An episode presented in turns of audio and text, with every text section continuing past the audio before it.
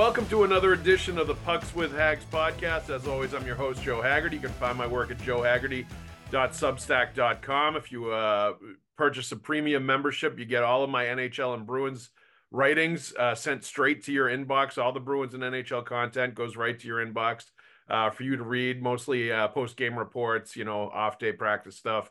Uh, I also write for BostonSportsJournal.com with people like Greg Bedard, Mike Giardi.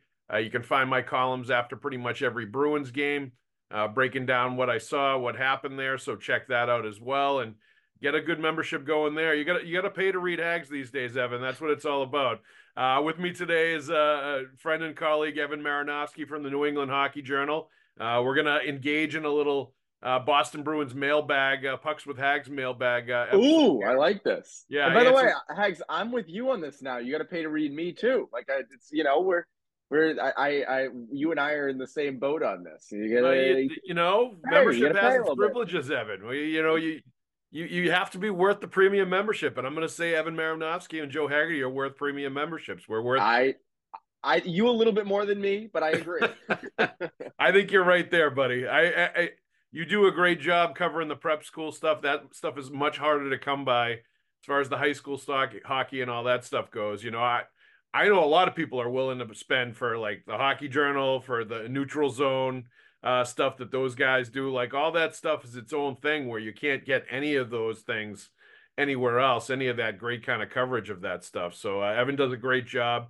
Definitely check him out at the Hockey Journal. I do see him uh, at hockey rinks all over New England. He is on the beat and all over the place. What are you working on now, Evan? Anything good? Oh God, uh, I when we get off this, I have to do some MIAA rankings, which always those get viewed like crazy. I mean, it's incredible. Uh, nice. I'm doing a James Hagens profile, kind of an in-depth look at his life. Uh, that's going to be fun. Uh, next week, there's some MIAA tournaments, uh, which will be good, and then there's a couple prep school tournaments, but it's pretty much done until like early January. So um, yeah, I don't know. It's but it's I mean like the last weekend I saw where I saw you was the prep school holiday tournaments. That's like the yeah. biggest thing. So that was fun. Um, a lot of good hockey. Yep. But a lot of good hockey. um, yep. It was good and it was fun and uh, saw you at Seb's. So it's always yeah, a pleasure. That, that Brunswick okay. team was very good. That kid, I don't know what his yeah. name, number fifteen. He was excellent. That line. Sean Gibbons. He's committed to, I think, or West Point, one of the two. I don't want to mess it up, but one of the two, and he's very good. Yeah, Brunswick. I have them at like number two in prep hockey now. They've moved all the way up because of that performance. So, yeah, good for them. They yeah. were impressive. Is uh is uh my good buddy John Messuri's Arlington team going to be in the MIAA rankings? I they are number nine for me. I don't know what they'll be today. I have to look at the results they've had over the last like two weeks. But they're always it's funny. John Messuri is always like, we're you know, we're not good, we're too young. And I'm like, John, you're in it every year. Like you're right. You say this every year. It's not, you know, like you guys are good. You're Arlington. So I always I love I love uh, Messuri like that. But first Haggs, before we dive into Bruins mailbag stuff, I want to show some for people who can see or watching on YouTube. I'm in my childhood bedroom. Yes. Back home for the holidays. I was showing you the things around my room, like my Wiggles blanket. And now, show know, them the Wiggles blanket again. The Wiggles blanket. People oh. got to see that for for the, the on Wiggles the air. Bla- yeah, I want to make sure this is from when I was little, and I don't have many blankets here anymore. Look at that. Isn't that incredible? That is a true page of Evan Marinofsky's childhood right there. It's it's Evan Marinofsky lore. I was when I was little, I was the biggest Wiggles fanatic you could find. Oh my god. Um, and they they I mean this is like you know um, fruit salad yummy yummy. I mean a song has not been written that's been better since. Um, but this is hockey related. People will like this. Bruins play the Winnipeg Jets tonight. Now you have a son. I yep. was a little older than him when I asked for this, but when the Winnipeg Jets entered the NHL, I loved their jersey. And because I was in seventh grade, uh, my nanny, my grandmother, would get me a big gift every year that, you know, that was like around like, you know, 150 $200. So I got a Winnipeg Jets jersey with my name on the back. Ah, that's awesome. So uh, I, it was great for wearing at practice, but then once I got to eighth grade, it wasn't cool anymore. So I have I don't think I've worn it since, but it's it's sat it, it sat in my closet for probably like ten years.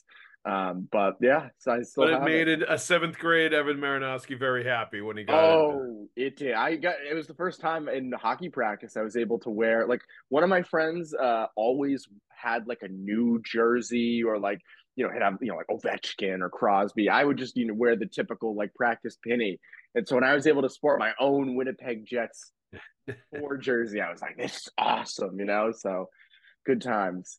I might. I have a uh, Star Wars hockey or jersey or two with uh, the name Haggerty on the back. I have. I like it for the kids at the uh, at hockey practice when I run a hockey practice. I think they would get a kick out of that. That's that would be big with the ten year old set. They don't think they're too cool for that stuff yet, Evan. Exactly. They, I think Griffin would wear the Marinofsky jersey just because it's a Winnipeg Jets jersey. So yeah, it's it, more use out of it than I'm getting. So there you go. Uh, all right, let's let's uh, thank our sponsors real quick because we haven't done that yet. FanDuel Sportsbook, one hundred and fifty dollars in bonus bets with any winning five dollar money line bet. That's one hundred and fifty bucks if your team wins. Uh, visit FanDuel.com/slash/Boston uh, and get in on the action. And there's also obviously Factor Meals, America's number one ready to eat meal kit. If you're too busy to cook, uh, if you're looking for calorie conscious options uh, during this busy winter season where you're running from rink to rink like we are as hockey parents and, and covering hockey, uh, head to factormeals.com slash haggs50 and use code haggs50 to get 50% off of your first box. All right. Uh, before we delve into the mailbag, Evan, anything uh, Bruins related you want to get off your chest or uh, that you wanted to talk about?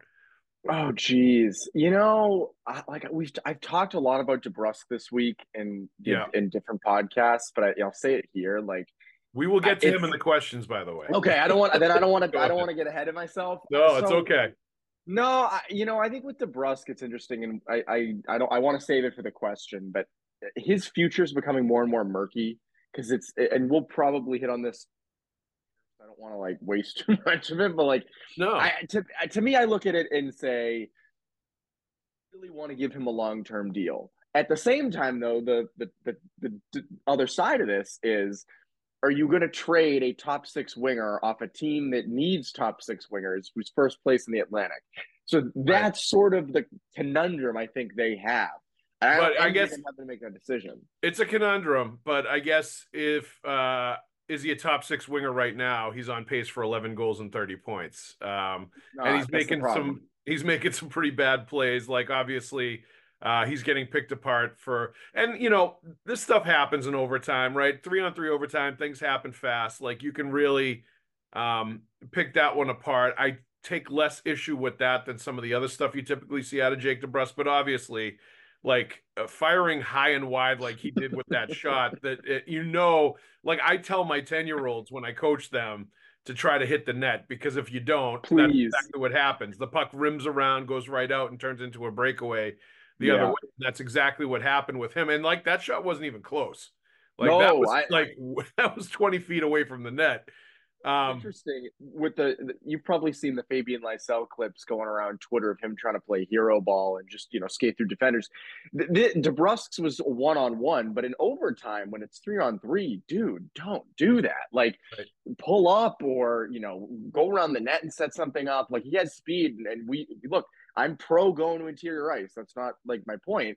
It's yep. that you can't just you want to in overtime, as you know, you want to get the best shot possible, and a one. And you want to hang on to the puck too. You know. Yes, puck possession is the biggest thing. So that's not the best shot, and that's not going to help you with puck possession because, um, you know, he freaking missed the net by a million feet. So yeah, I mean, I, th- so my big thing is like, what do you do? Like, and I know people say just trade him or like I was talking to Mark Divver about this yesterday, and I think the biggest thing is if there's a good return, if you can get a legitimate return for him, whether that's a, a, a somewhat high pick, yep. or you can somehow package him for a uh, you know long term person you can have either on D or at forward, preferably yep. forward, you do it. But if it's just to dump him and get like a fourth round pick, no thanks. Right. Um, you know, like no. then you just play it out and you see what happens because that's not because you you could pro. I, I mean, I I think I've talked about this a lot at the beginning of the year um, with DeBrusk, I, felt like the writing was already on, the wall at the beginning of the year that he wasn't coming back. I've already felt like this is a Torey Krug situation where he's just too much money, too much term that he's going to make on the market because uh, of the seasons that, that he's had and the se- you know the season he's coming off of and the numbers he's put up. And I just don't think the Bruins want to invest that kind of money and that kind of term in this player that's too inconsistent and you know it, it has shown too many negative sort of sides to his game um, when things aren't going his way and the goals aren't coming. You know, he just doesn't do enough, um, and he and he doesn't sort of he doesn't he hasn't evolved his game enough when he's not scoring to really help them and to be a valued um, player. And you know, part of it too, and I've been asked this a lot is and I mentioned this at the beginning of the year as well. I think a lot of it last year was playing with Marchand and Bergeron too, and that yeah. brought out the best in him. And I think you're seeing now without them that he can't he can't put up the same kind of numbers and he can't play the same way that he did last year when he had them. And you know he he I'm sure got a lot more room with the puck and a lot more free and easy looks last year playing with those two than he's going to get playing with other players. And it's a better measure on you know if he can drive a line, if he's a true top six forward, like what he's actually going to bring you um, if you pay that kind of money to keep him. And I just don't think the Bruins want to invest that. So uh, to your point, if they're not going to, if they're going to just going to get a draft pick and it's not going to be a high draft pick, if they were going to trade him, just keep him for the rest of the year and then trade his his negotiating rights for you know a fifth, sixth round pick, whatever, uh, yeah. uh, right before free agency. That's something that you could potentially do. But I also think they're just, you know, in a spot where they they may ride it out with him and just let him uh, leave in free agency after the year is over and see what they can get out of him because I don't know that they're going to be able to find a player with his potential upside offensively um, to bring back. But like, and he, ha- he has been good in the playoffs in in past years too. That's has, another side sure. to it. Yep, and and you know that that factors into it as well. But I just think you know, at this point, I, I think they've been on the Jake DeBrusk roller coaster for, you know, almost 10 years now. And I think the the Bruins are ready ready to get off. And uh, they probably feel like they've gotten the best that they're ever going to get out of him at this point, you know, as he hits his mid to late 20s. And uh, somebody's going to overpay for him in free agency, and they don't want to be the ones that do that. I mean, look, they made the right call on Torey Krug, right? Like he's a good player. I like. Torey. Yeah. They clearly missed him on the power play after they let him go in free agency, but like you know what's going on with him in St. Louis now. They were trying to trade him before the season started. You know, they were already hmm. trying to get yeah. out of that deal from a few years ago. And he was 30 at the time, and I remember thinking, like, even then, like you, you know, he had that point production, but it's like he's 30, he's undersized. Yeah. One one interesting NHL trend that's taken place, I think, over the last couple of years is obviously everybody wants the, the big defenseman, the, the big, you know, don't let you get to interior ice, but can also move the puck you know, your your um, you know, your Hampus Lindholms of the world, so to speak. Those types of defensemen teams want Shea Theodore, those guys. It's very interesting though how the the the value of the undersized defenseman has just completely plummeted. I mean, remember maybe I'm wrong, but like five or six years ago, obviously you had Krug, you had Grizzly coming up, you had like Jack Ahcan in Providence, who people were all hyped up about. And yeah. even around the league, it was like, oh, the puck, small puck moving elusive defenseman. And it's like, that's not really working. Like a guy like Lane Hutson at BU, I'm very, very, very curious to see what he becomes when he gets to the NHL level because it's they're going out of style. You talk to NHL scouts all the time, and it's like the smaller guys, even if they're good, the bigger guys just are more applicable to today's NHL. Um, so I'm I'm curious what happens with that too. Yeah, the problem is that I think even if they're really good offensively, those small defensemen are going to be liabilities defensively, and it's yes. difficult for them to outshine or outperform their defensive deficiencies with the offense that they're bringing. They have to be really, really good offensively um, to to offset or even more than offset what they're going to give up defensively, and the the fact that they're going to be able to be taken advantage of, especially in the playoffs you see players that are undersized, D men that are undersized, to really get uh, picked on and exploited. And you, you you've seen that with Torey Krug in the past when he was with the Bruins. You've seen that with Matt Grzelcyk. Mm-hmm. You know, Cale Makar is a little bigger than them. He's not that small, but he's a, he's a smaller defenseman. Um, if if you're that talented, I don't think it matters, right? He's but like, so fast. But but what you the the players that you're mentioning, the Jack, Jack Ahcan, uh, remember the guy Will Butcher uh, yes, that, the league that everybody was saying was going to be great, and he kind of like just went nowhere. Um, you have to be way you have to be special offensively, I think, uh, to be able to make it. Like it's easier for undersized forwards, the five foot eight, five foot nine forwards, um, to survive and thrive in today's NHL. Uh, because they're not as they're they're not as going to be as much of a liability defensively. I think defensemen, um, you can really make hay with them around the net and make them pay defensively um, if they're not tremendous defensive players and and you know with their sticks, with their technique, all that stuff. And even if they are, like Grizzly, I think is a pretty good defender, but he still gets picked on uh, in the D zone, especially uh, in the playoffs, and he has a hard time staying healthy. And that's the other thing I think with smaller defensemen too. Um, so I think you're right, but I, I also think there's there's always going to be an old school hockey thing where they're just not going to believe that anybody like I know it's an old school hockey mentality and notion when you talk to hockey people that anybody below six feet's just not going to hack it defensively as yeah. and yes, for so long yes. they they just didn't exist that I think they're never going to believe. I, I remember having arguments with Mike Milbury about that when Krug was with the Bruins because he's like, you can't be under six feet tall and survive in the NHL on, on defense. You just can't do it. And there's a ton of hockey people that believe that to this day. Um, oh um, yeah, and the thing with Krug was he was he was strong. He was stocky. You know, he yeah. could he could lay big hits and like that. I think that helped him. I haven't watched a ton of him in St. Louis. I know his production's down. I know that team is just you know bad situation. It has been. I mean, like so, and it's funny. Like you look back to that. I don't want to get too far off track here, but like remember, like they they let Pietrangelo go.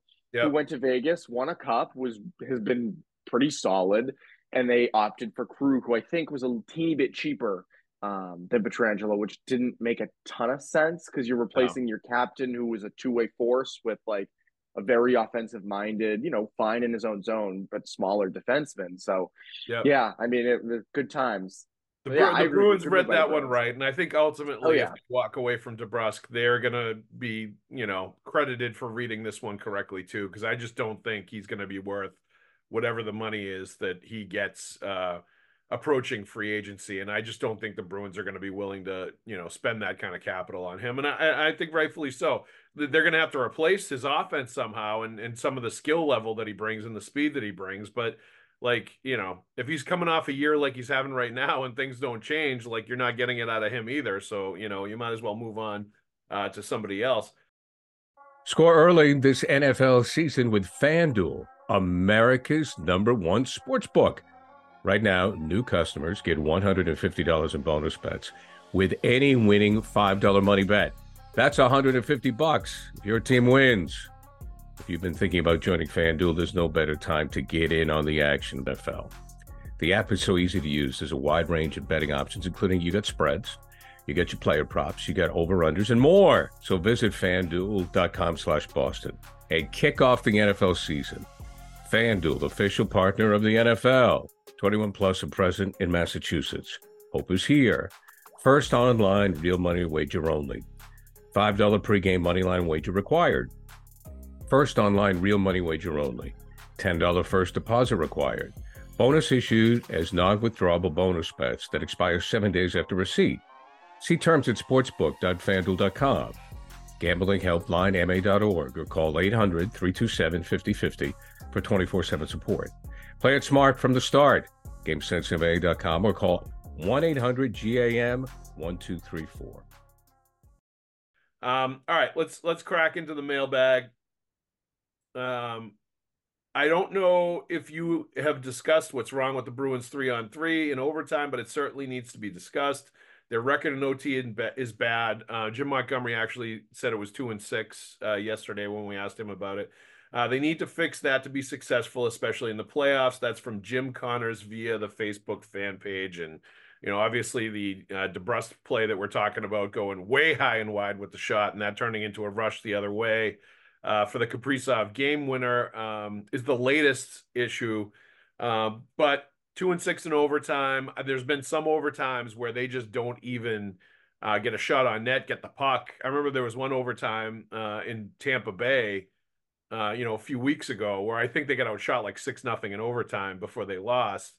Um, and it was just bad. Uh, they did not look good at all, and they just looked like they were, you know, they looked like they were. There was a bunch of older players just playing, toying around and playing keep away with a bunch of younger hockey players on the ice. Um, yes.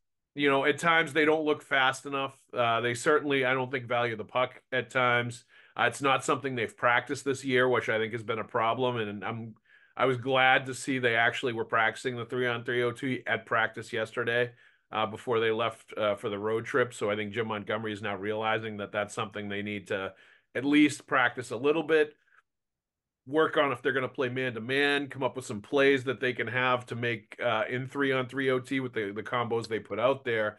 But at the end of the day, like I think there's there's there's sometimes a lack of speed. Like the Bruins have some fast players, but I think in general they're not the fastest team uh, in the league, and I think that gets exposed in in three on three overtime a lot. And I don't know how much they're going to be able to improve that you know, maybe incrementally they will, but uh, I don't know. I, I don't know if this is going to ever be a great overtime team compared to some of the other teams and the personnel that they have in the league. They're slow. They're slow. That's exactly what it is. It, they are slow. They have slow personnel. They're not a fast team, so they're not built for you know to be successful in a three on three. I mean, that's that. I think that's what it comes down to. I, I yeah, I yeah. agree with you. They got to practice it. You got to have plays. You know, you got to somehow find a way to make you know your uh, your uh, lack of speed be able to compete? Like, you know, do you drop, you know, just Hail Marys? Do you hang someone? Like, there are things you can do. Yeah. But like, you're just not like that. It comes no. down to that. And, I, you know, I think that's an issue for the playoffs, though. Like, what uh, I think his name was Jim mentioned, like, I'm not as concerned about that for the playoffs solely because no, no. you're not doing three on three. Um, no, it's not going to exist in the playoffs, so that part's fine and I think their heaviness can help them. They just need to utilize it more. You need to hit more. Like they, they're a heavy. Te- they should be a heavier team than they are, but they have the personnel to be heavy. They do not have the personnel to be fast.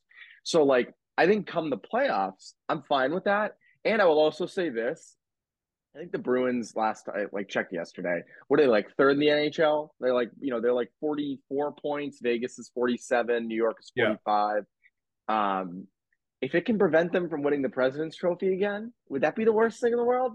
So let that be the silver lining. No, so no President's Trophy. I'm okay with that.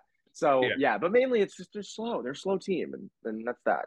No, I, I, think they it would behoove them to get a little bit better at the three on three OT to work on um, you know what they're going to do defensively, where they're they, where they should be, you know, get combos used to playing with each other and sort of make it they can come up with some little plays to help them win games. Like all that stuff I think will help them a little bit in the short term. But like long term, I'm not super concerned about it. I think uh, because it's not going to be a scenario they're going to see in the playoffs, so it really doesn't matter. Um, the the one thing I would say is that uh, they should also practice it a little bit more because they're going to be in it a lot. Um, you know, the, this is a team that does not separate from other teams offensively. There are a lot no. of games in the third period, a lot of white knuckle action going on in the third where they're just hanging on to a lead at the end, uh, which is going to turn into overtime a lot, you know, because they're not good at closing out teams with a one goal lead in the third period either. Um, so it's something they should work on getting better at um, in the regular season, simply because they are going to be in overtime a lot because that's the kind of team that they are, where they're playing in a lot of three to two, two to one games um, where it's probably inevitably going to go to overtime where they're trying to get the the extra point. But uh, do I, you know, do I think it's vital that they improve that? Um, do I think uh, their existence is going to rely on that? No. I think the bigger issue and the bigger problem um, that I see is them allowing goals in the last few minutes of games when it turns into like just hand to hand combat around the net.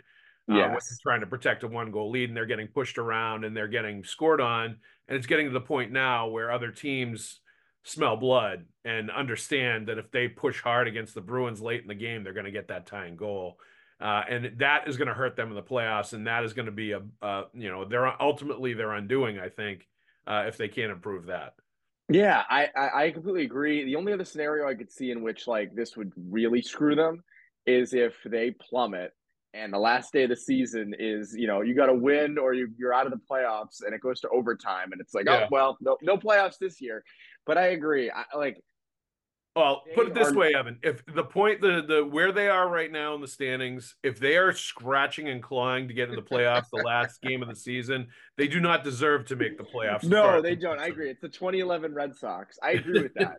Um I, but so that yeah that's my thing and and and you hit it there. Like they they don't separate well from teams and they blow leads in the third because they just get hemmed in their own zone for like 10 minutes uh, or you know the back half of the period. And i think like if you're in your own zone enough you can be great defensively a team is going to score like if yeah. you're in your own zone that long like they're going to break through shots are you know they're going to find ways to score the NA, yep. guys in the NHL are too good especially against like you know Kaprizov, Boldy, and Eriksson Ek. By the way, shout out to Matt Boldy from Millis. um, but yeah, so I, to me, like I agree. So that's that would be my. But yeah, the nightmare scenario I don't think will happen. That would be a. I agree. If they have, if it comes down the last game of the season for them to get in the playoffs, lose. You don't deserve it. so I, yeah, I, am with you there. No, I don't. I don't think it will. And you know, I my greater view my greater view of this entire season continues to be that they're a transition team and that you know if they get into the playoffs and they get a win a round or two, great. I don't think they should be going for broke this year. I don't think they should be, you know, going all in trading, you know, tons of assets. I think they should probably be looking more to trade away assets and build back some of uh, their prospects, draft picks, like all that stuff, like DeBrusk that we talked about. And then, you know, get experience for the younger players. They have a good enough core to get into the playoffs anyway. Like, you know, do all that stuff, but not, you know, I, don't sense, put it this way, I don't feel the same level of panic that a lot of Bruins fans do about we need to fix this, we need to fa- fix that, we need to add this player, we need to do this. Like this is going to be a disaster. Like no, this is a, a season where they they realistically are not going to win the cup. Like if if they have the, the team that they have, even if they add a piece, is not going to be cup worthy. I don't think they have a two month cup run in them. I think this is a team that is going to be, you know, be a good playoff team, get into the playoffs, maybe win a round or two, get valuable experience in the playoffs for the younger players that they've integrated into the lineup, and you know, sort of pivot and and go with the next group, you know, next year and beyond as they can add some pieces because they have cap space. I think in the greater scheme of things, I hate to use the term bridge year because I think it's overused, but I think that kind of is what this season is. Uh, in a lot because of the players that left, because of the players they brought in, and the situation that they're in. Um, you know, but so like I, I don't think anybody should be overly concerned about any of this stuff. Uh, because I think at the end of the year, the fact that they're, you know, where they are in the standings is an overwhelming positive and was unexpected. It's uh, also a development year. You hit it there. Yeah. Like, can you know? Can Poitras uh, stay an NHL season and grow, which he has so far? I know he's the World Juniors right now, but he's he, you know, he's he's uh, enduring a, a full season. You know, can Johnny Beecher be a serviceable fourth line center? Yes. Can Charlie Coyle, who's looked, I think, awesome this year, I agree. Can he continue to be a top six center? So far, he's looked like one. I know the production hasn't been there the last couple games, but the overall game has been, you know, his overall good game has been. So uh, to me, I look at it from that lens of like, this year is about kind of building for the next bunch of years where you're going to have more cap space and and yep. you know younger guys are coming guys like Lohrei um, so yeah, I agree. I, I, I am not panicking. I, I, you know, they are going to have their bumps. They're going to have their slumps. Uh, I don't mean to be Dr. Seuss, but like it just that's what the season's going to be, and that's okay. I mean, it's know? appropriate for you to be Dr. Seuss when you're in your childhood bedroom with your wiggle sheet. So, like, I think exactly. you go for it. You know, green eggs and ham for everybody at Christmas time. I am. There's got to be a, a Dr. Seuss book in here somewhere. I don't know where it is, but I'm, I'm sure the places you will go is in that room somewhere. I have zero question. You probably got that for high school graduation. I have zero zero. I probably did. That. Uh, all right, let's go. Looking ahead to the playoffs, assuming the Bruins qualify, which I think Evan and I both agree they probably will or they should. We do have factor meals uh, to help us out America's number one ready to eat meal kit when it does get busy, when it does get crazy, when we do need a, a quick meal. Uh, they fuel you up fast with flavorful and nutritious ready to eat meals delivered straight to your door. Takes less than two minutes to cook them. They're fresh, never frozen, meals ready in two minutes, like I said. Uh, they have calorie conscious options going upscale with some of the things they're offering now, like surf and turf, surf and surf meal options, roasted garlic filet mignon and shrimp and Cajun spiced shrimp and salmon, which is like right in my wheelhouse. This is the kind of stuff I'm all about. So it's got everything for everybody. Uh, there's 34 plus chef prepared, dietitian approved weekly options for meals. Uh, you can get snacks, you can get breakfast items. Like it's it's it's a great deal. Um, so if you want to get Factor Meals, uh, go to factormeals.com slash haggs50 and use the code haggs50 to get 50% off of your fir- first box. It's a great deal. Uh, you know, I, have tried it; it's fantastic. I recommend it to you. We love these ready to to make meal kits, especially when we're, we're on the go with our kids. So one more time, that's factormeals.com/haggs50 to get 50% off your first box. You won't be sorry if you go to Factor Meals. It gets the Haggs thumbs up seal of approval. Uh, who will the four centers be for game one? And that's from JCH3717 on Twitter. Uh, I will say uh, Elias Lindholm, Connor McDavid. No, um, I will. I will go with. It'll be Zacha, Coyle. I think, I, and I know that's like bland. I know it's not you say fun. Z- I, you cut out Zacha, Coyle, Zacha, Coyle, Poitras Beecher. I think yeah. those will be the four. Um, and yeah. again, like to go into the playoffs with two young centers, uh, you know, again, if you're going for a cup, that's a hard thing to sell. And I know they will be going for a cup. I'm not saying they aren't, but at the same time, like you just hit, like I think it's good experience for guys like Poitras and Beecher to be centers in the playoffs. And like I'm not putting Poitras on the wing. And you know, like, is Geekie going to be the third line center? I mean, he's probably a little maybe more stable, but I think those are the four. Um, what do you think? Yeah, I, I think the only, as you referenced, I think the only deviation would be Geekie uh, as the third line center. But I think Geekie has shown that he can play wing and that he actually plays really well with Poitras.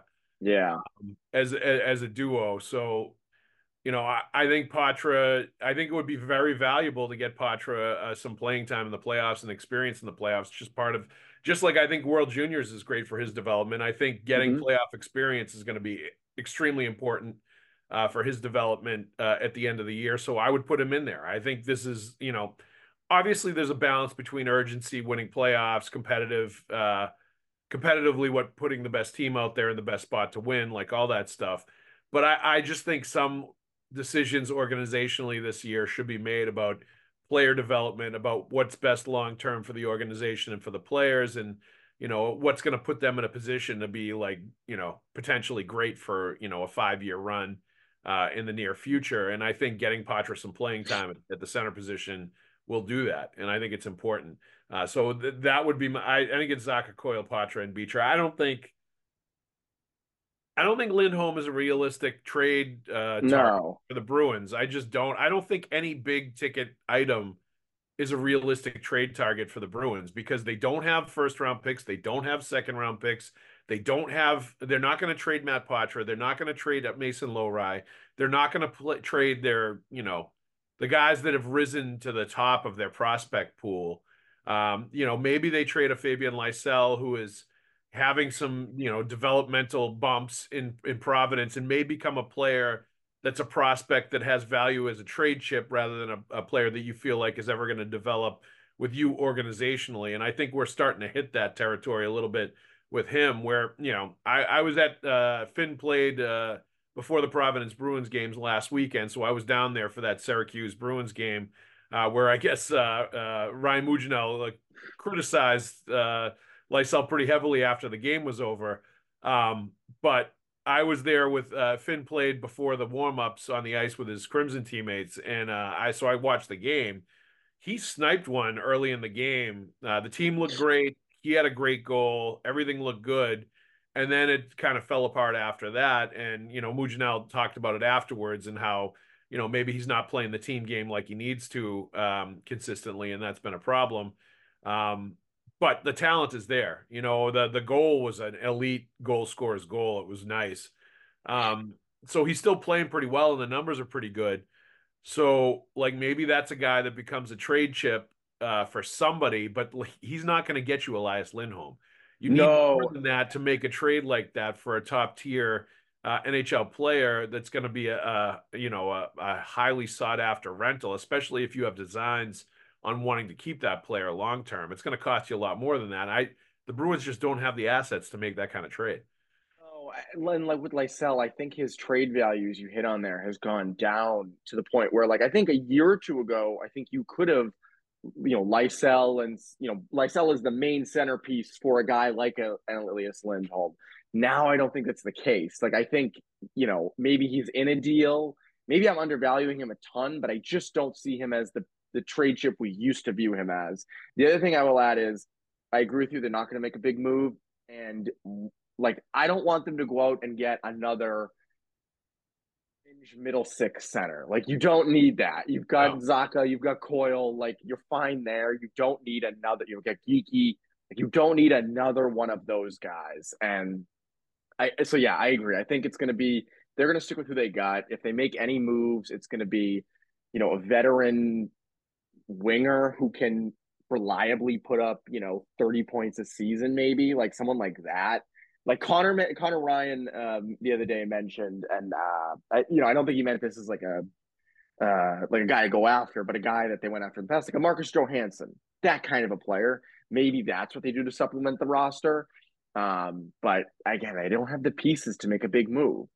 I, would like um, less Johansson, more big, nasty fourth line uh, Milan Lucic replacement type player. I think that's that's fair along the lines of what they should be looking at uh, at this point. Um, because I just don't think you know you, you talk about them playing you know a little bit physical, but I just don't think they have the personnel to play physical either, and they need more to play that way, and they need a player like him because they kind of game planned before the season started that they were going to have a presence like Lucic this season, and the fact that they don't have it, they've they're missing that big time. Um, so I think that's something they would they're going to need to get, and they certainly I think should get a nasty, big, strong defenseman around the net, a guy that you know cleans house, clears bodies, plays with a an attitude. Um, I think they need that kind of player too. Um, you know, the, like an Adam McQuaid type, honestly, would be like really good. Like that kind of a player, I think. They Radko Gudas. Yeah, well, he would be the the ideal. I don't know that they're going to get him, but like somebody like yeah. that for sure. Um, and I think those are bigger needs, like for this particular season. Um, you know, I, I think scoring wise, I think they're going to be okay. I think they I think they've made peace this year that they're not going to be the high scoring team they were last year. They're going to be kind of middle of the road, and they're going to have to rely a lot on Pastrnak and Marchand uh, to do a lot of the heavy lifting. And I think you know they're okay with that. Um, rather rather than adding somebody like that. But we'll see. Um, Terry O'Reilly is secretly Santa, isn't he? I mean, think about it. That's from Michael Barry uh, on the Facebook fan page. Uh, I I included that because it's the centennial year, and I just love Terry O'Reilly. Um, yes. so Merry Christmas to Terry O'Reilly and all the Bruins Centennial greats out there. It's been great to see uh, all you guys at the Garden this year. Um, unfortunately, all the scoring depends on pa- Pasta and Marshy. They can't do it all. Third and fourth lines just can't do it. That's from Johnny Mildner on the Facebook fan page, and then we I, we just discussed that. Um, that's a good comment, and, and it's very true. Um, but I, I think you know I I feel like third and fourth line wise, um, when the third line has been JVR, Charlie Coyle, Trent Frederic, uh, I thought it was outstanding.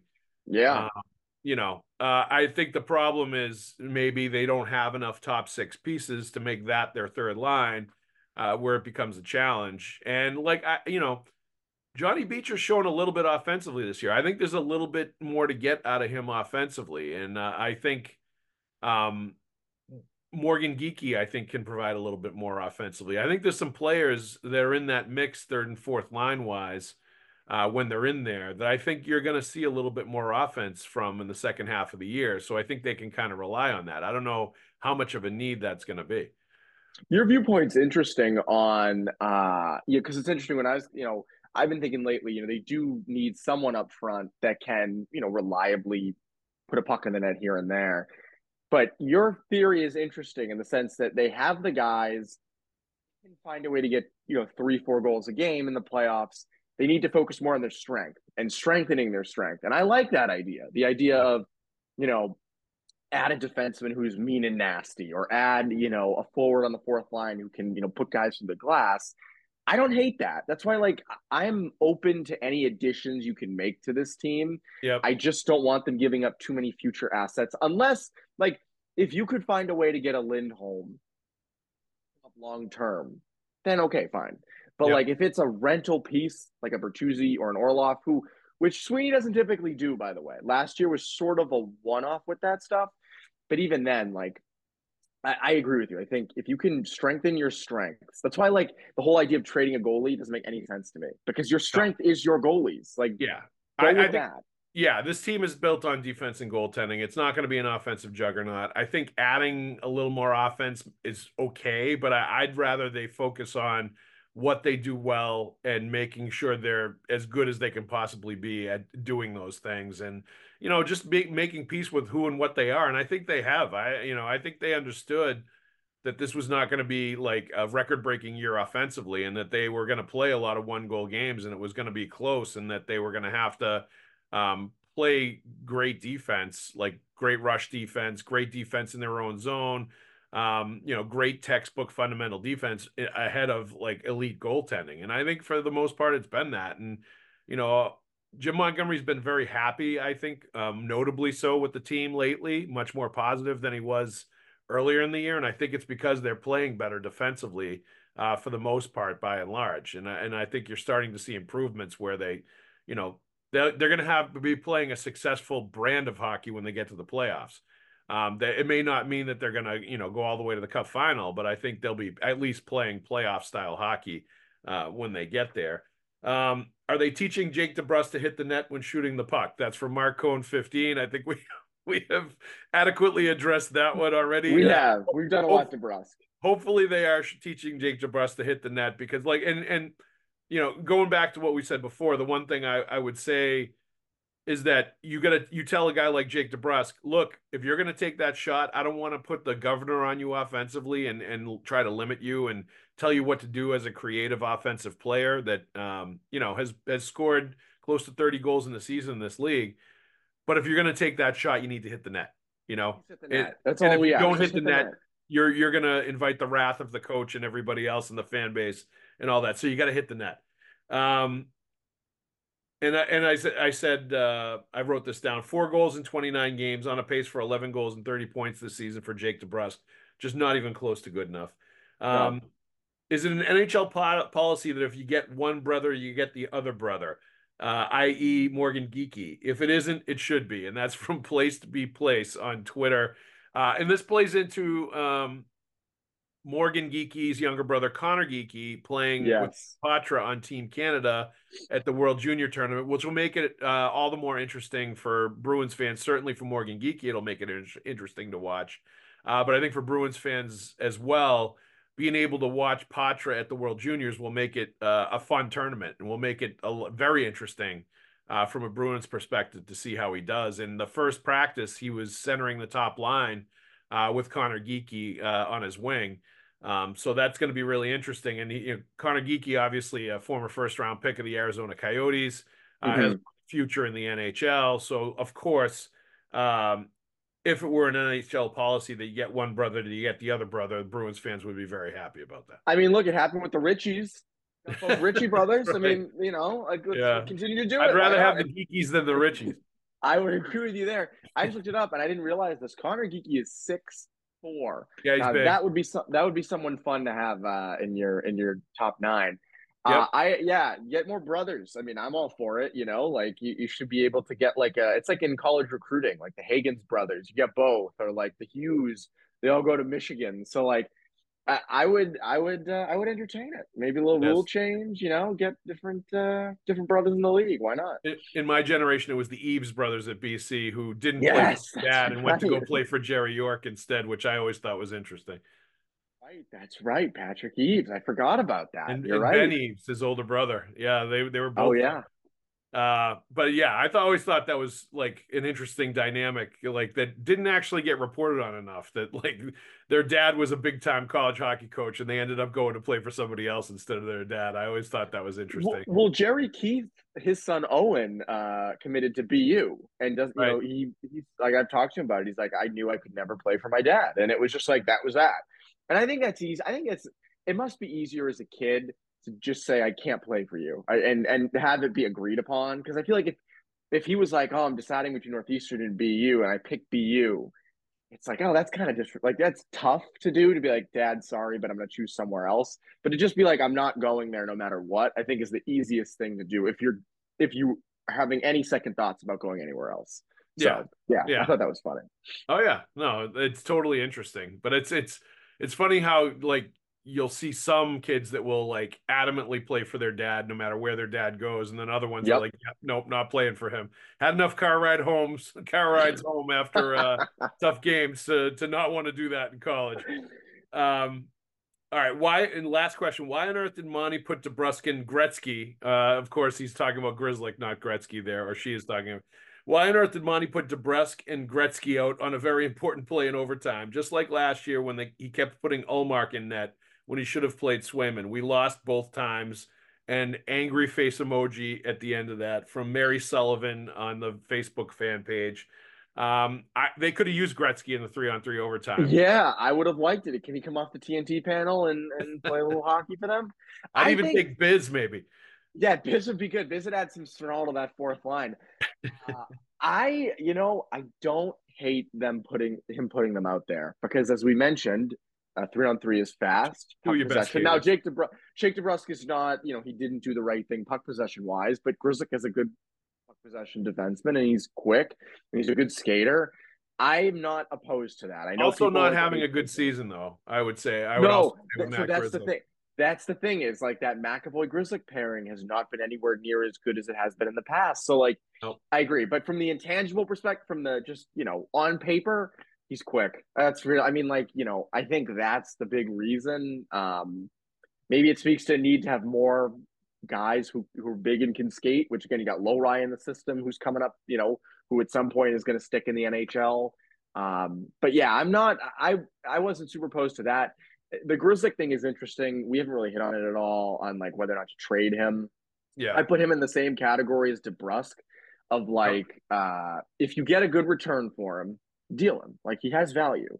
Um, but if he, if you're not going to get a good return for him, then probably not the best move, I think but that's just me. I mean, I think you'll you could get something for him. You know, even yes, though, I think he has value. Uh, he's his value has um, lowered this year. Certainly, uh, he's not having a great season. Um, you know, he's not as as even as valued as he probably was last summer from an asset standpoint. But he's still a puck moving defenseman that's play, proven he can play top four minutes uh, in the NHL.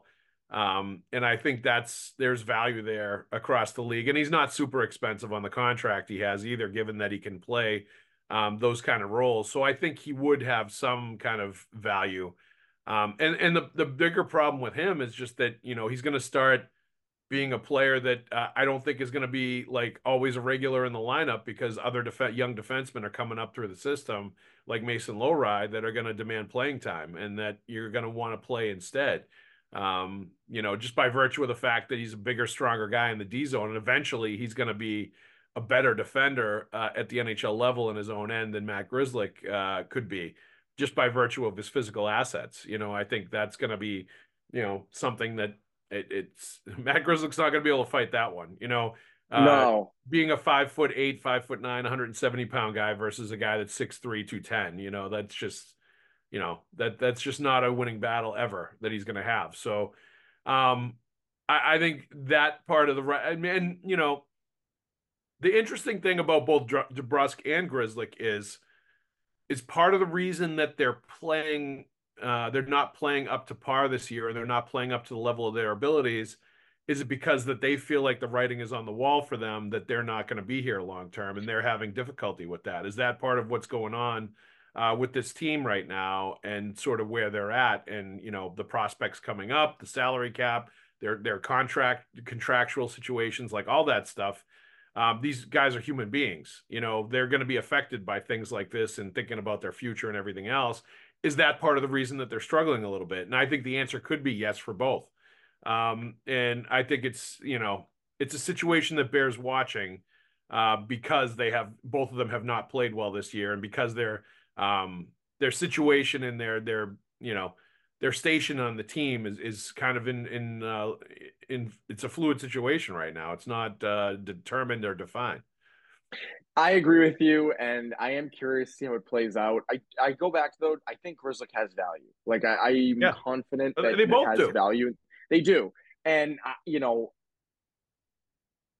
I don't think you can package them together to get like a better player. I don't think that's going to work. But like to me, I go back to, and I know a lot of people disagree with me on this. I would love to see them get back into the first or second round next year. Now, I don't know if either of those guys can do get you into the first round. Yeah, but can probably get you in the second. Like, I would not hate that. I really wouldn't. And I know there's you, you can say what you want about them drafting, but you need you need to breathe a little life in the in the prospect pool, stuff like that. And I, I would not hate that idea.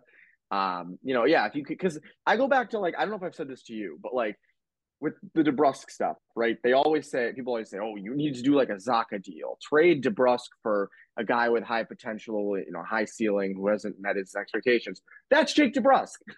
yeah. That is Jake DeBrusk. Like, I think if in I think in a deal like that, DeBrusk would be Zacha, you know, and you would be trading him for a proven commodity with a low ceiling, like an Erik Haula. So, like, yeah, so I go I go back and forth on this. Um, but yeah, the Grzelcyk thing, I'm fine with him in overtime and all that stuff. So yeah, that's yeah.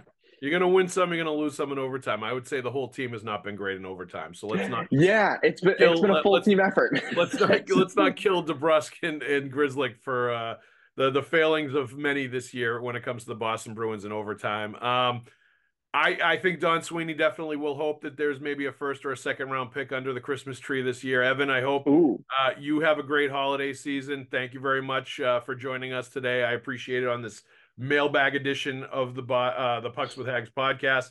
Thank you, you to too. our sponsors, FanDuel Sportsbook. $150 in bonus bets when you with any winning $5 money line bet. Easy app to download. Spreads player props, over under, so much more. Visit fanduel.com slash Boston and get things going now as we get towards uh, NFL playoffs, NBA on Christmas. Who doesn't want to get some FanDuel action going on Christmas with the NBA? And also very respectful of the NHL holiday break. Uh, yes. Day before Christmas, Christmas, and the day after Christmas. No games, no practices. Go enjoy your family. I love that. I think uh, it's a good thing. It is. Factor Meals, America's number one ready to eat meal kit. Thanks for your sponsorship. Uh, too busy to cook. $550 per serving, ready in two minutes. Just throw them in the microwave. They're delicious. Uh, go to factormeals.com and use the code HAGGS. Uh, fact, go to factormeals.com slash HAGGS50 and use the code HAGGS50 to get 50% off your first box. Evan, have a great holiday, buddy. You too. It was great seeing your wiggle sheets. Uh, I'm going to order some of those for Finn if I can find them. Uh, uh, retro vintage on uh, eBay. Everybody else have a great Christmas, great holiday season. Thank you for listening to Pucks with Haggs. We'll see you at the ring.